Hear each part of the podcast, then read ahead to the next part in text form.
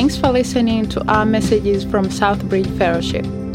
For additional resources and information on connecting people to Jesus for life change, visit us online at southbridgefellowship.com. Good morning, Southbridge. I've got to tell you uh, what's going on in my heart right now. It's, I've got an excitement about today's message, and I feel weird about it because it's a heavy topic. And so it's like, we don't get up there and like, let's go! And then start saying the content of the things that I'm going to talk to you about this morning. But we've been doing this series called Be Connected. And what makes me excited about uh, what we're about to do is that if we would actually obey the command that we're looking at today, it would change us. It changed us individually, it changed us as a church. Um, I'm not saying we're bad as a church when I say that, but it'd be like another level. And so I'm excited. We're going to be in Galatians chapter 6 today. If you want to go ahead and get there, I'm going to pray for us as we open up the scriptures uh, that God would just open up our hearts. And so let's pray to Him this morning. Father, thank you that you are a good Father and uh, that you care about us, that you want us to, to be with you. I pray we would sense your presence as we open up your word um, that you would speak into our hearts and into our lives and into the things that are happening. And lots of stuff's happened this week, and uh, we come in here today with an extra hour of sleep, and so hopefully refreshed and focused and not as distracted as sometimes some other t- times that we come in this room.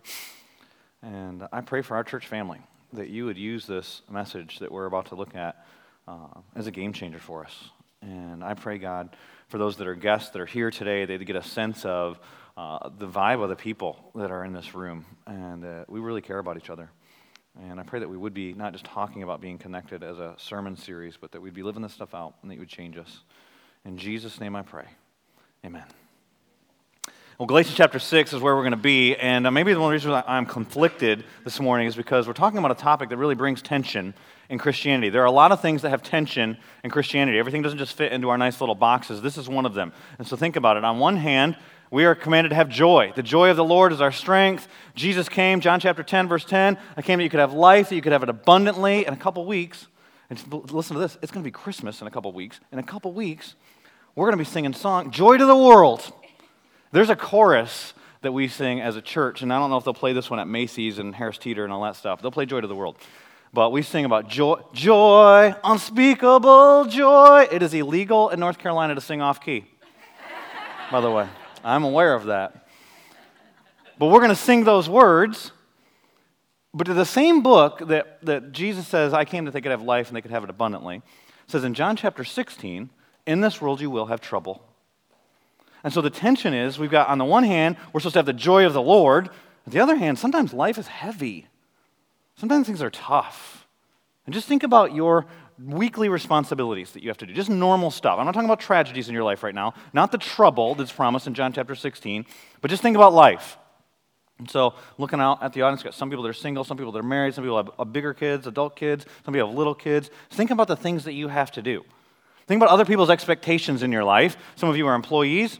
And so you've got a boss, and maybe there's pressure from your boss, or there's pressure from your boss's boss, or there's pressure from some other part, shareholders. Some of you are the owners of the company, and so you still have customers to satisfy, clients, whatever you want to call them, partners in the business. You've got pressure from that. Okay, you can handle that.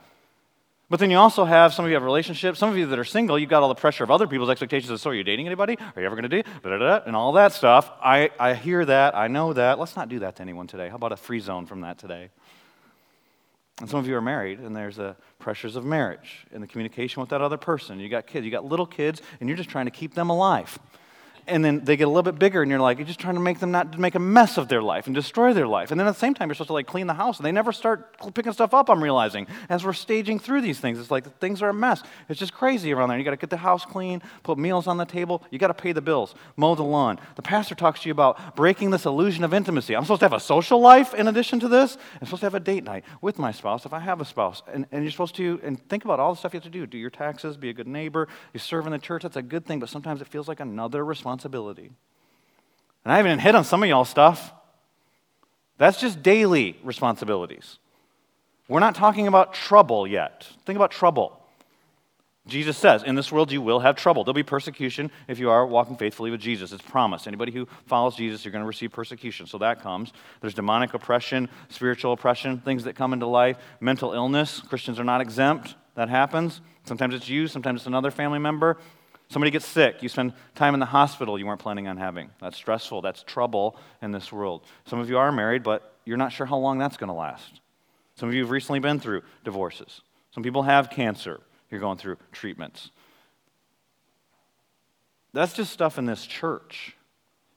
Okay, we're not talking about in the world. Like, think about all, we're not talking about like hurricanes, people living in Puerto Rico haven't had power, to Florida, uh, Houston, not, not, not the families of the eight people that were killed in New York City this week. We're going to talk about lots of the tragedies that we see going on. Orphan crisis. Next Sunday's Orphan Sunday. We'll have some stuff in the lobby to be able to connect with some of that stuff. And there's all kinds of problems in our world. So I'm not even talking about that just in this church. So, in light of all of that, I'm going to ask you a question this morning. I don't do this all the time, but I want you to write down the answer. We're going to come back to it at the end. It's for you. I'm not going to ask you to turn it in. But here's the question What's the greatest burden in your life right now? If you have a device, you can just type it on the device. If you get your worship program, you just jot it down on your worship program. But what is the greatest burden in your life right now? Because sometimes it feels like life is just too much. So you got all those the weight of the regular responsibilities that are always happening, and then you throw on top of that a problem. Like we can't, we don't have margin for problems. And some of you are there right now. I get that. We've all been there at some point or another. I'd be willing to bet and here's what I want you to know that God has a plan even in that. Part of his plan is what we're going to be looking at today in Galatians chapter 6, as we're commanded to bear one another's burdens. So if you have your Bibles, we're in Galatians chapter 6. So you turn there with me uh, towards the back of the New Testament. Galatians, Ephesians, Philippians, Colossians, uh, right here. Galatians is not a real long book, six chapters, and we're going to be in chapter 6 of it. And what's happening here is that the people uh, that are being written to here, these Galatian believers, have uh, burdens that are being heaped on them. They're religious burdens. They've got people that sometimes we refer to as legalists. At this time, they call them Judaizers. And there were people that came in after the Apostle Paul had gone to this area, told these people about Jesus. They had trusted Jesus as their Savior. Some people came in and said, Yeah, that Jesus stuff is great, but there's more to the story. Believe in Jesus, have faith in Jesus. They're not telling them not to do that. They're saying if you want to be a real Christian, you've got to go deeper. And here's what deeper means you've got to obey the rules. Their rules were the Mosaic law, being circumcised, eating certain types of foods, all, all these things. They, you basically, you got to be Jewish. And then Paul comes in and he says, No, no, no. Let me pause. Some of you were like, I don't know, Mosaic law, what's he talking about? Some people's church experiences are similar. You trust Jesus as your Savior. They'll talk about the gospel. They'll talk about the gospel the same way we talk about the gospel. But they talk about living out your faith. And, and they'll say, hey, if you want to live out your faith, good Christians would never do these things. They'd always do these things. The never do list is usually a lot longer than the always would do list, by the way, too. And the never do list can change based on what, what area of the country you're in, what your denominational background is, all that kind of stuff. It usually has about to do with like things you would not drink or drink, things that you would, clothes that you would wear. I remember when I started dating my wife, she grew up with a, a, pretty legalistic background. And I remember that, like, wearing jeans was rebellious. I did not know that denim was demonic, but apparently in those circles it was. And uh, I don't think they would ever preach on Jesus turning water into wine. Maybe water into grape juice, like they paraphrase or, or redo something there. But uh, more concerned about what's going on in your refrigerator than in your heart. And some of you know what that experience is like. And so that's what the Galatians are facing. It's an additional burden. We started off by faith, and then what Paul does is he comes in and he goes, No, you started by faith. That's how the Christian journey begins. That's also how you live it. And he uses the analogy of a race. Who cut in on you? You started so well. What happened? You continue by faith, continue to live by faith. Jesus fulfilled the law. He took the curse. And he goes on and talks about the law being taken care of. And then in chapter 5, he talks about living by the Spirit that the Spirit would guide your life, not your flesh, not all these outward rules. You've been free, freed for freedom, you've been set free. Here's what it is to live by the Spirit. And chapter 6 then fleshes it out. And if you think about it for a second without reading chapter 6, if you haven't yet, what do you think chapter 6 is going to say? This is what life in the Spirit looks like. The power that raised Jesus Christ from the dead, living in you, here's what it looks like to do it. What do you think it looks like? Do you think it looks like all the spiritual gifts? Because that's not what chapter 6 talks about. Do you think it would look like all the miraculous things that would happen? Now, let me say this for those of you who are guests at our church, we believe that God delivers, heals, that God can still do the miraculous, that He still does the miraculous, that God is so big there's nothing He can't do. That's not what chapter 6 talks about. Chapter 6 talks about life and community. You want to know what a spirit filled community looks like? Look at chapter 6. Look at it with me. Brothers, verse 1. Brothers. He's talking to other believers you're not a believer in Jesus, we're glad you're here. You can hang out, but he's not talking to you today. Brothers, if anyone is caught in any transgression, you who are spiritual, who are the spiritual? This sounds like this elite group of Christians. So remember the context, chapter 5. It's anybody who's filled with the Spirit. Here's what you have to do be filled with the Spirit walk in step in dependence, walk by faith that God's going to guide your life. Not by the flesh, doing all the things that you want to do, sinful things you want to do, but what does the Spirit produce? Love, joy, peace, patience, kindness. This doesn't mean this means you don't have to have a degree to be a spiritual person. You don't have to have been a Christian for 20 years to have been a spiritual person. You don't have to have you know, read the whole Bible all the way through from cover to cover to be a spiritual person. That's not what he's talking about. It's not some elite group, it's spirit filled people. Those who are spiritual should restore him in a spirit of gentleness, the person in sin. Keep watch on yourself, lest you too be tempted. And here's our command today bear one another's burdens, and so fulfill the law of Christ. For if anyone thinks he has something when he has nothing, he deceives himself. But let each one test, examine his own work, and then his reason to boast will be in himself alone and not in his neighbor. For each will have to bear his own load. Interesting way to end that paragraph. Here we've got a picture of life and community, what the spirit filled community looks like. And at the heart of it is this command. We're looking at these one another commands as we go through this series. There's about 59 of them in the New Testament. And the one here is to bear one another's burdens. Let me tell you something about this command. Here's what's interesting about it is that it's so different if we would actually do this than what most people experience at church or even expect at church. Most people expect comfort, convenience. It's okay if the pastor steps on my toes a little bit, but if we would actually do this, this is like when you look at the church, and oftentimes we talk about Acts chapter 2 is a picture of the church. He's given us another glimpse of Christian community. This is what Christian community looks like, that we bear one another's burdens. And what does that mean? Well, we're going to talk about that today. Those are going to be our points. And the first one is simply this that we must be willing to get messy with one another. I don't know what you wrote down on your piece of paper. Everybody here has probably different things that you would write down.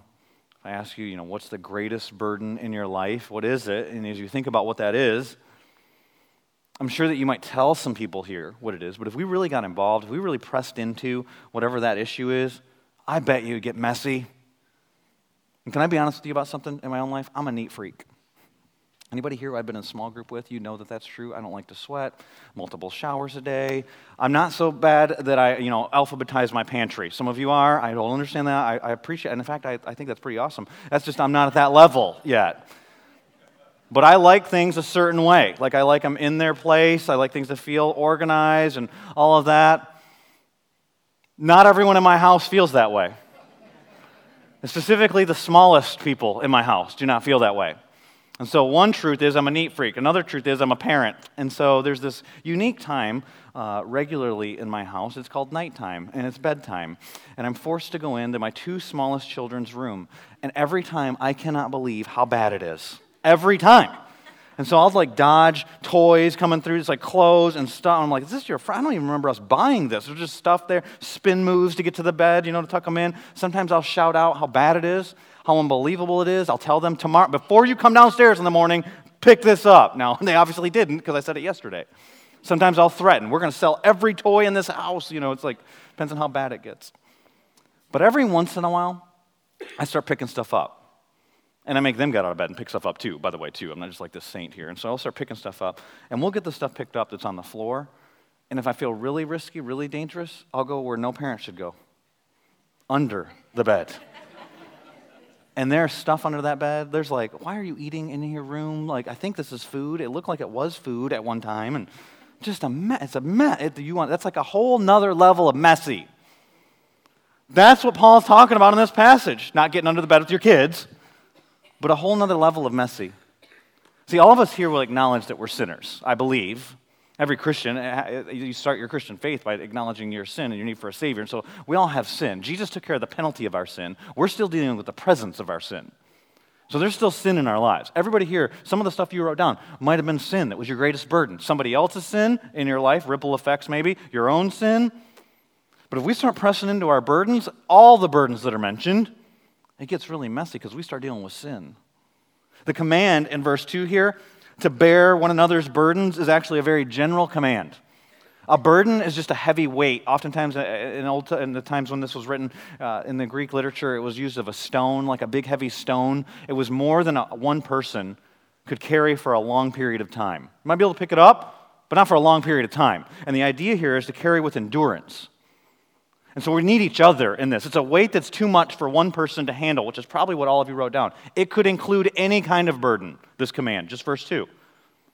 So, mental illness included, cancer included, demonic oppression included. You lose a job, that's included. You've got, you're underemployed, you've just got more bill pressure than you have income coming in, that's included. It's taking you longer to find a job than you thought it would, that's included. All of that's included, but when you get into the context here, it gets really specific. Because remember our context, back to verse 1. What did verse 1 say? Brothers, if anyone is caught in any transgression, he's actually talking about bearing the burden of sin. And it's not uncommon to talk about sin at church. It's common to quote verses like 1 John 1 9. If we confess our sins, he's faithful, just, to forgive us our sins and cleanse us from all unrighteousness. What's not popular is to quote 1 John 1 8. Do you know 1 John 1 8? It says in 1 John 1 8 this If we say we have no sin, we deceive ourselves, and the truth is not in us. And so let's, let's ask the question that I asked at the beginning a little differently. What's your greatest sin burden in your life? Let's just do our own lives right now. If you were to write it down, and you don't have to write it down, neighbor might look over or whatever. What's the greatest sin burden in your life? What's the area that God's chiseling away at right now? In what way is he trying to make you more like Jesus? Maybe it's your pride, maybe it's your anger, maybe it's something that you'd rather not say out loud. Because there's certain sins that we're okay with saying out loud, right? But there's other ones. At the root of it, maybe it's just an intense selfishness. What is it for you? And it's saying here, if anyone is caught in any transgression, that word caught is an interesting word in verse 1. What does it mean to be caught? It might mean like in John chapter 8, when there's a woman who's caught in the very act of adultery. I have lots of questions about how that happened. I think the guys are a little twisted that catch her in that, and it seems like they've got some pretty bad motives. But she was caught actually in her sin. That might be included here. But more likely, the way this is written, it's probably somebody who's in a sin and it's trapped them. They may not even realize they're trapped. Like an animal that gets caught in a trap in the wilderness, they've got no shot at getting out. They're going to gnaw off a limb, maybe. Or somebody else has got to come along and let them out of it. That's the idea here is that somebody's caught, they're trapped, and then you get to verse 2 bear one another's sin burdens. You're going to help your brother out of the trap, help them out of this sin. It's like what we see in the Old Testament. Classic example is David. David with Bathsheba. David sins, he sleeps with another man's wife, and then what happens is what we oftentimes see happen in people's lives is that one sin leads to another sin. So he tries to manipulate circumstances so he can get out of it. If you know the details of the story, he doesn't just kill this woman's uh, husband. He tries to get the husband to sleep with her so that it looks like it's not his child. And then he can kind of walk away. He'll know what happened. She'll know what happened. A couple other people do too, but he can get away with it. The guy's got too much honor, which should humble him even more and call him to repentance, but it doesn't. And so there's another sin on top of another sin on top of another sin, which is often what happens for us, is that we sin and then we want to maintain our reputation. We cover it up. And then we sin again and we slant it in a certain light. Maybe there's slight acknowledgments or whatever, but we, we cover it and we keep going. And eventually we don't even realize what we've done. Because we're living in this cycle of deception. That's where David was at. And you see it when his friend in 2 Samuel chapter 12 comes to him and confronts him. He has to be creative in how he confronts him. And Nathan is a picture of a burden bearer. Because he comes in and he speaks gently. What does verse 1 say? If anyone's caught in any transgression, you who are spiritual should restore him in a spirit of gentleness.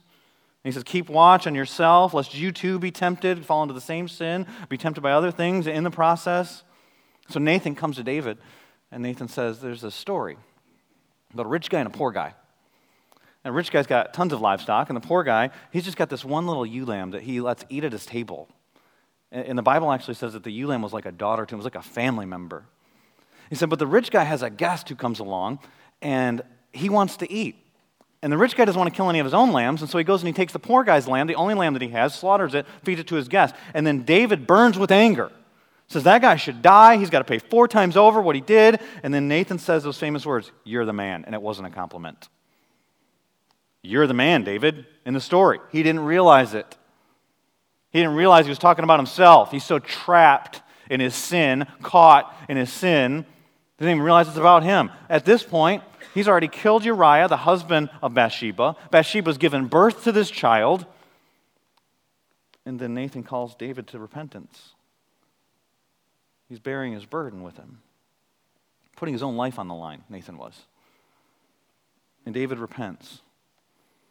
And God's dealt with the penalty, but there's still consequences. There's still a presence of sin. The child dies. And you see the people around him afraid to even talk to him because of his power. Who's helping him? Who's helping you? Who are you helping? That's the picture here. It's to be like Nathan. Who's, who's trapped in sin? They might not even see it, but you got to be close. You got to know people well enough to know these things, to see these things. And, and the problem for us in the church is oftentimes we deal with sin lightly. Jeremiah the prophet talks about this. In Jeremiah uh, chapter 6, he says this They've healed the wound of my people lightly, saying, Peace, peace, when there is no peace. That is typical church, just so you know. We're okay. Come as you are. It doesn't, whatever your sin is, we love all sinner, love the sinner, hate the sin. We got all these slogans and all these things. Typically, what that means is this it's okay. We'll be okay. I sin too, you sin, everything's going to be fine. That's fake peace. Peace, peace. There's no peace. To, real, to really live in community, the New Test, what the New Testament says, and what we most of the time not only experience in American church, but actually want from American church, is not at all the same. We're playing games. And the New Testament's saying, no, you get in, and it gets messy. Dietrich Bonhoeffer's famous. He wrote a book called Life Together. He, he, he came along in the time when uh, Hitler was on the rise, and not everyone realized he was a madman, but Bonhoeffer did. And he was part of what they called the resistance and he lived with some of his students. He was a German pastor. They worshiped together, they lived together. And, and what he says is this once you get involved in people's lives and you get past this fantasy idea of what community looks like, because a lot of times we talk about it, it's like, we're going to pray the Bible together, we're going to be studying together, it's all going to be like the spiritual highs together. Once you get past that and you start living and start offending one another, start bothering each other, he said, now we've got something. Now, but it's messy. It is messy. That's the first point. Second point is this that we must love with an extreme love. Go back to verse 2, our, our verse today in this commandment. We must love with an extreme love. If we're going to bear one another's burdens, we must be willing to get messy with each other. If we're going to bear one another's burdens, we must love with an extreme love. Look at verse 2. Bear one another's burdens. There's our command. Heavy weight, stone. They can't, you can't carry it on your own for a long time. We help each other out with that weight. And then the second part would be shocking to the Galatians. And so fulfill the law of Christ. Law? We're talking about law. Think about that. What's Galatians all about? These legalists have come in, they've given them all these rules, and then Paul said throughout the whole book no, no, no, forget all that stuff. The law shows you you're sinful. You came to a Savior. Keep walking with that Savior. He's got commands in your life because He loves you. It's by faith you obey the commands. It's not so that you can get approval from God you obey the commands. It's by faith. You trust that He's actually telling you the command for your own good, so you walk in the command. That's faith. Not, not you have to get God's approval. Forget that law stuff. Christ fulfilled the law on the cross. In fact, if you've got your Bible, go back a couple verses in Galatians chapter 3 and verse 13. Christ redeemed us from the curse of the law by becoming a curse for us. He dealt with the law. Galatians chapter 5, verse 18. But if you are led by the Spirit, you're not under the law. So it would be shocking for what Paul says in the second part of verse 2 bear one another's burdens and so fulfill the law of Christ.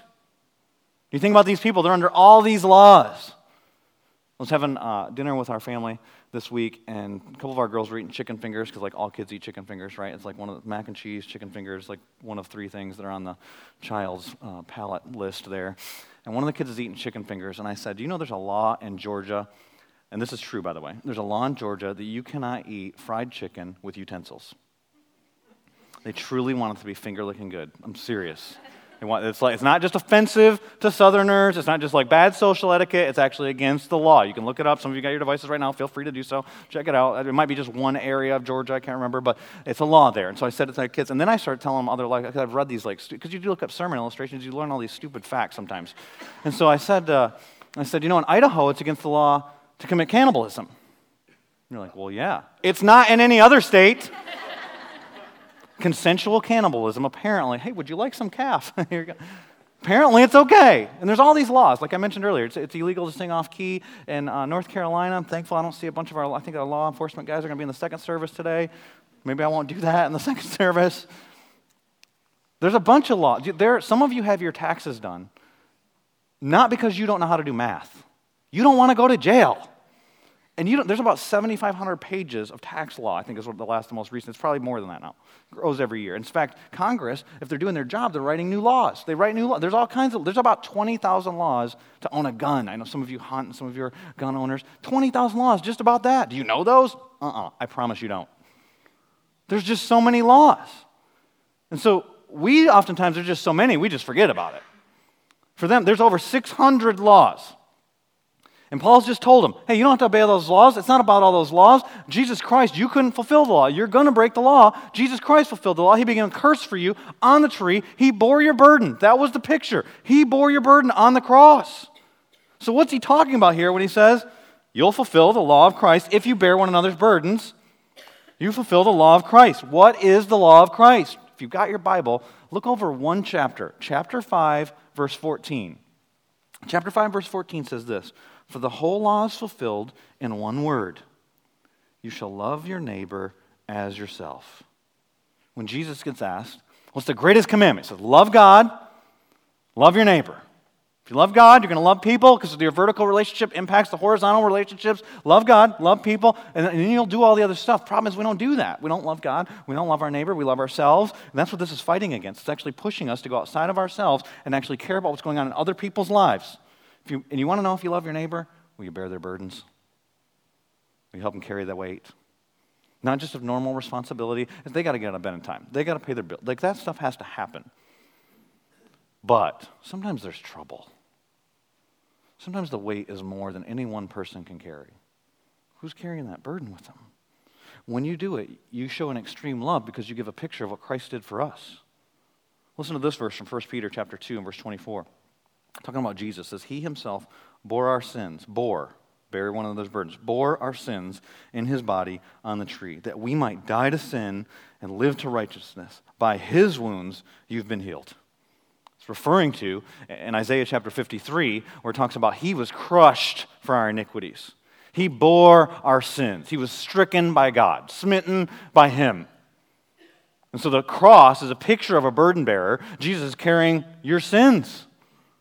And he deals with the penalty of your sins, but he leaves us here on this world where sin is still present. And still, even as believers, there's the presence. He's dealt with the penalty. We still deal with the presence of sin in our lives. And what's his plan in that? each other, that we'd help bear one another's sin burdens. And in so doing, we put on a picture, a display, a movie, a living demonstration of Jesus Christ in the flesh through us. Because Jesus lives in you, right? These simple truths that we learn, the kids are learning right now. If you're a believer in Jesus, Jesus Christ lives in you, then how does Jesus make himself known? Here's one of the ways right here. We have to do this. We'd have to actually do this. And it's extreme love. I saw one video online this week. Some of you may have seen it too, of a guy. He was an orphan. His name was Josh, and he was talking about his life and the burdens that had come into his life. Uh, abandoned by his parents, is how he became an orphan. Um, sexually abused by another foster child. Was bullied so bad at one point, tried to take his own life. And he's talking about the walls that you build up and how angry you get when those are the things that happen in your life. Some of you, that might be the some of you might have written down your greatest burden, something that happened a long time, maybe abuse. And that's where his, he was at. And he talked about going to this one house, and this guy came out as this huge guy, 6'5, like 350 pounds. His name was Rodney. And he said, I know, I know what I'll do to Rodney. He started making fun of him because of his weight. And he's, he had these defense mechanisms he used to try and get people to kick him out, the foster parents to kick him out of the house. He was trying to be obnoxious, to prove that he was unlovable because of the experience that he had had in life. And so he kept trying to push the bar, kept trying to push Rodney to kick him out of the house. And he said he caught things on fire, was obnoxious, said rude stuff, got in trouble, did all these things. And he said three years later, couldn't shake this guy. 17 years old at this point. So he said, I had to take my game to the next level. Started committing check fraud. Put $90 into a bank account, ended up writing about $10,000 worth of checks, got arrested, called Rodney, said, Hey, can you come pick me up and bail me out? Rodney said, Yeah, I'll come bail you out tomorrow, but you sit there tonight. And he goes and picks him up brings him back to the house, says, We're going to sit down, we're going to have a talk. And Josh said, I knew. I'd had this talk so many times before. He, got, he thought he had gotten to the point where he was going to get kicked out. And he said, Then this guy sits down at the table and he says to me, Listen, you can keep messing up your life. You can keep pushing us away, keep trying to get kicked out of here, keep causing problems. But you need to get it through your thick head. You are not a problem. You're an opportunity. And he said, as a 17 year old, he goes, That's the cheesiest thing somebody could have said to me. I said, But then I realized that guy meant it. And then he said, That was a turning point in my life. There's one person, one person that would bear burdens, that would go get, pursue, that would get in the mess, so they get underneath be- another level of messy. And it shows extreme love. Not just, uh, it's, you gotta pay your bail, stop doing that stuff, you know it's wrong, you know, do some extra chores around the house. I'm, I am not going anywhere. I am here. And I'll, I'll walk through this with you. You, you. I can't control the decisions you make, but I'm here with you. That's what it's supposed to look like. That's what Jesus did for us. But there's a warning in this passage. That's our third point. The bearing burdens is dangerous. So, eh, bearing burdens, if we're going to bear each other's burdens, it doesn't mean we got to get messy with each other. We're going to bear each other's burdens. It's going to be an extreme love. Not I love you. It's still cool that we go to church together, even though you're sinning and you're messing your life up. Let me tell you something. The lady on the lobby who's smiling at you after the service, a big old smile on her face, super friendly, night, dressed nicely, she's a sinner. The guy that comes walking in and he looks worn out, like he, he like, what happened last night? It was bad. You got something in common with him. It's messy. It requires extreme love. And number three, it's dangerous. Look at the, all the verses again. I'm read the whole passage again, verses 1 through 5. Notice the warnings. Remember, our context is somebody who's caught in sin. But the passage isn't about the person caught in sin. Notice this. Brothers, if anyone is caught in any transgression, you who are spiritual should restore him. Then who gets warned? In a spirit of gentleness, keep watch on yourself, not the sin, not the person trapped in sin, the spiritual person. Lest you too be tempted. Then our command, bear one another's burdens, so fulfill the law of Christ. Then another warning, for if anyone thinks he is something when he's nothing, he deceives himself. And another warning, but let each one test his own work. The warnings are all for the person who's helping, the burden bearer. Test his own work, examine yourselves. And then his reason to boast will be in himself alone and not in his neighbor. And this is somewhat confusing. We'll get to this in just a minute. For each will have to bear his own load. Wait a minute. I said bear one another's burden. Now you're saying bear your own load. We'll get to that in just a second. But you notice here that all the warnings here are for the person that's the burden bearer. Warning, warning, verse 1, verse 3, verse 4. The, the majority of the passage is actually warning the person who's going to fulfill the command to bear one another's burdens. Verse 1, that you too wouldn't be tempted, maybe by that same sin that you're helping the person with, but probably, when you look at verses 3 and 4, by the sin of pride. Go, go through it. It says, you, you too will be tempted, verse 1. Then verse 3, don't be deceived. Then verse 4, test your, your own work. Then reason to boast, not because you're better than somebody else. You're going to look at yourself, and you know what you're going to find? The only reason you have to boast is in the Lord Jesus Christ, because you too are a sinner. So then it's easy to be gentle, which means to be responsive to someone else's needs. It's easy to be gentle when you realize that you too are capable of everything that you're helping out with. There's a lot of warnings in this passage. And it makes me think of the, the culture that we live in. And there's a, a verse that's probably the most popular verse in our culture right now. It's not John 3.16 anymore. It's Matthew 7.1. Judge not lest you be judged. Who are you to judge me? But most people don't read verse 5. You can read verse 5 on your own if you'd like to, but it got me thinking this week about this game. Some of you played it as a kid. Remember this game? Operation. Some of you may have become doctors because of this game.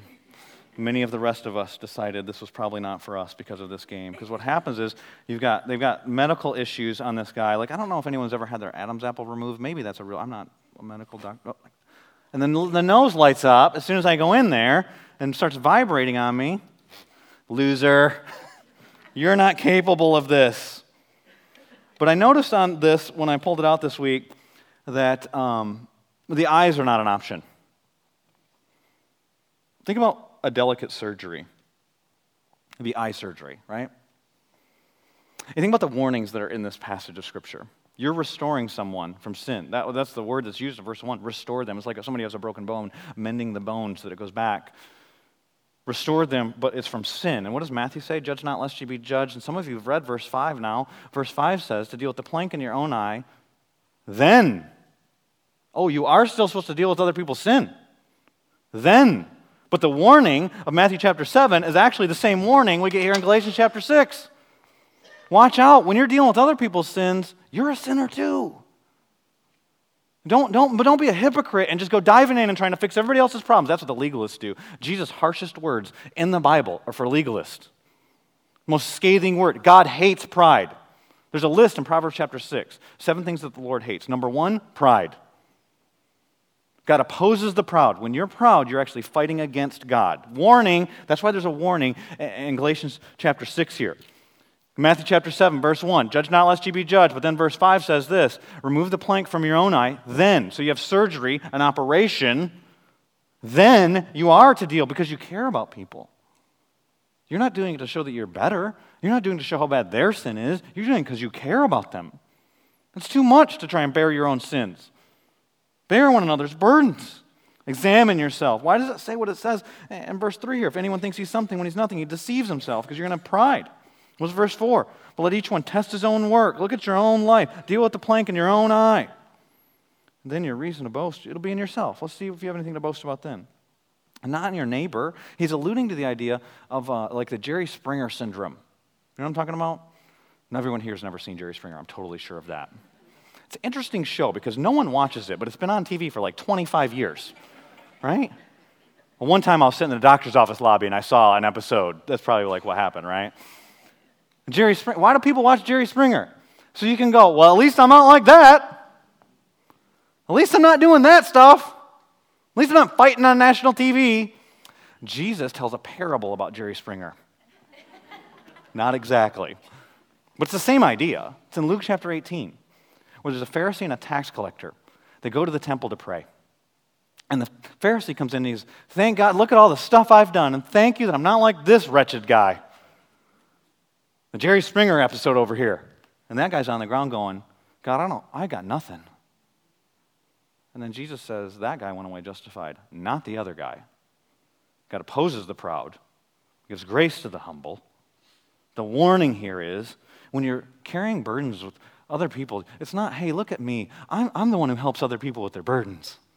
Hey, I, am the one that gets involved. I'm willing to get messy. I'm one of those Christians. Look at how awesome I am at this. No, warning, warning. This is dangerous work. This is eye surgery. This is delicate stuff. Warning, be cautious here. And then he says, interesting statement here, because some people tend to just jump in and help with everything. Verse 5 For each one will have to bear his own load. How does verse 5 not contradict verse 2? Bear one another's burdens. And then it says in verse 5 For each one will have to bear his own load. How's that? Certainly, Paul's smart enough that if he's going to contradict himself, he's not going to do it within three verses. What's he doing here? Well, you can figure it out when you notice, and the English translations make this really clear. It's not the same word, burdens, as load. I'm not talking about the same thing. Bear one another's burdens. What's a burden? It's like a heavy stone, a weight that one individual cannot carry for an extended period of time. A load? Load is the word for like a backpack, a cargo ship, uh, the, the container that it will carry, that it's normally carrying.